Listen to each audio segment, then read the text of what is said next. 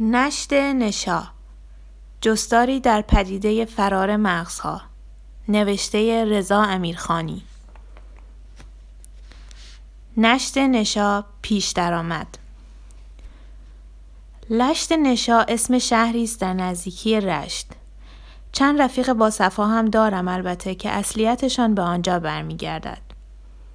اهل محل لش را شکل تغییر یافته لش با شین مشدد می دانند و لش نشا را بعضی لجن دوروبر محصول گرفتند و بعضی دیگر هم آن را صفت یکی از عمده مالکان آن دیار. در لغت البته لشتن را به معنای لیسیدن و همینطور تماشا کردن نیز گفتند. برای تحقیق میدانی که رفتیم به شهر پیرمردی اساقوراده را زیارت کردیم و از حضرتش وجه تصمیه شهر را پرسیدیم. سری تکان داد و عالمانه پاسخمان فرمود.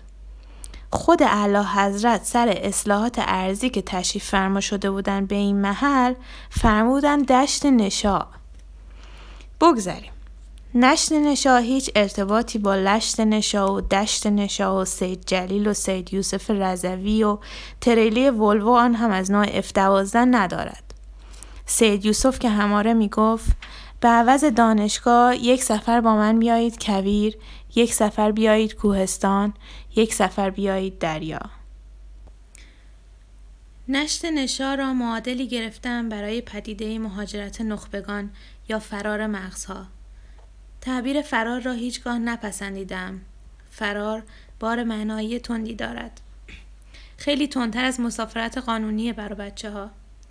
از آن طرف نخبگان را نیز تعریف جامع و مانعی نمی‌دانم برای آنها که می‌روند. همه آنها که می‌روند در نخبگی یعنی نخبه بودن مشترک نیستند. البته ملا ناقتی اگر خوب نگاه کنیم در میابیم که نخبگان جمعی است با عدات نادرست. همان گونه که نخبگی مستری است نادرست. در زبان فارسی جمع بستن لغات عربی با بعضی عدات جمع فارسی را درست می‌دانیم و مشکلی هم ایجاد نمی شود. اما گان از اعداد جمع نیست اصالتا در زندگان، مردگان و امثال آنها باز هم اعداد جمع همان الف و فارسی هستند. گاف در حقیقت عضو کلمه زندگ و مردگ پهلوی با تلفظی بین کاف و گاف بوده است. های غیر مرفوظ زنده فارسی که عوض گاف نشسته است با تای گرد، تای وحدت نخبه عربی از بیخ متفاوت است. نخبه نخبه که نبوده است. بگذاریم که جدا نویسی را از ضرورت های زمان و مکان عکس کرده ایم که گرفتار همین ملاناقتی بازی ها و افاظات فضایل نشویم. نش را در فرهنگ معنا کردن سرایت آب و آتش از جایی به جای دیگر. نشت را معقولتر دیدم از مهاجرت و فرار چرا که نشت به خلاف مهاجرت که با هجرت همنشینی ذهنی دارد و مثبت است عیب ظرف را نیز می نمایاند.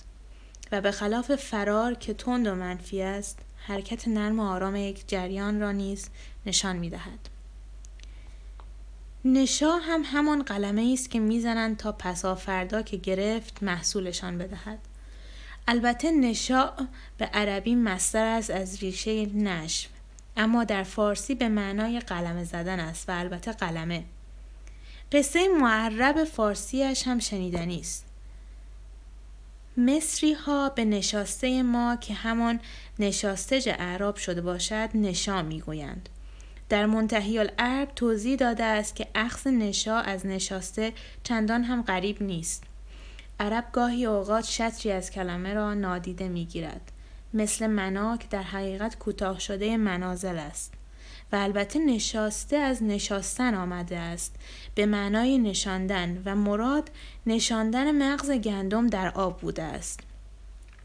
پس نشا اصل و اصالتش فارسی است و کاربرد نشا به عوض نشا و قلمه چندان مقبول نیست. اما خود نشا کنایتی است از زحمتی که نظام آموزشی ما برای بر بچه ها می کشد پس نشا را نیز از نخبه و مغز در تعریف دقیق تر دیدم. در تعریف نخبه و مغز نیاز داریم به یک ارزشگذاری که الزاما مورد تایید همگان نیست. حالان که در نشا بیشتر به زحمت کاشت و منفعت برداشت نظر می کنیم بدون هیچ ارزشگذاری. مغز و نخبه همان ابتدای کار چهره مثبتی می سازد از آنها که می روند و وجوه ممتازهی برای ایشان قائل می شود که معلوم نیست چندان هم درست باشد. اما ترکیب نشت نشا چندان اصیل و دقیق نیست. دقیق نیست چرا که نش را به سیالات نسبت می دهند نه به جامدات و بل جامدات چه رسد به صاحبان ارواح. و اصیل نیست چرا که در این ترکیب گوشه چشمی نیز داشتم. به ترجمه برین درین نه انگلیسی نشت مغز که اهلش بدون داشتن سابقه صنایع سنگین لفظی و سج و گلستان و بوستان و فرهنگستان چنین تعبیر نقضی ساخته بودند.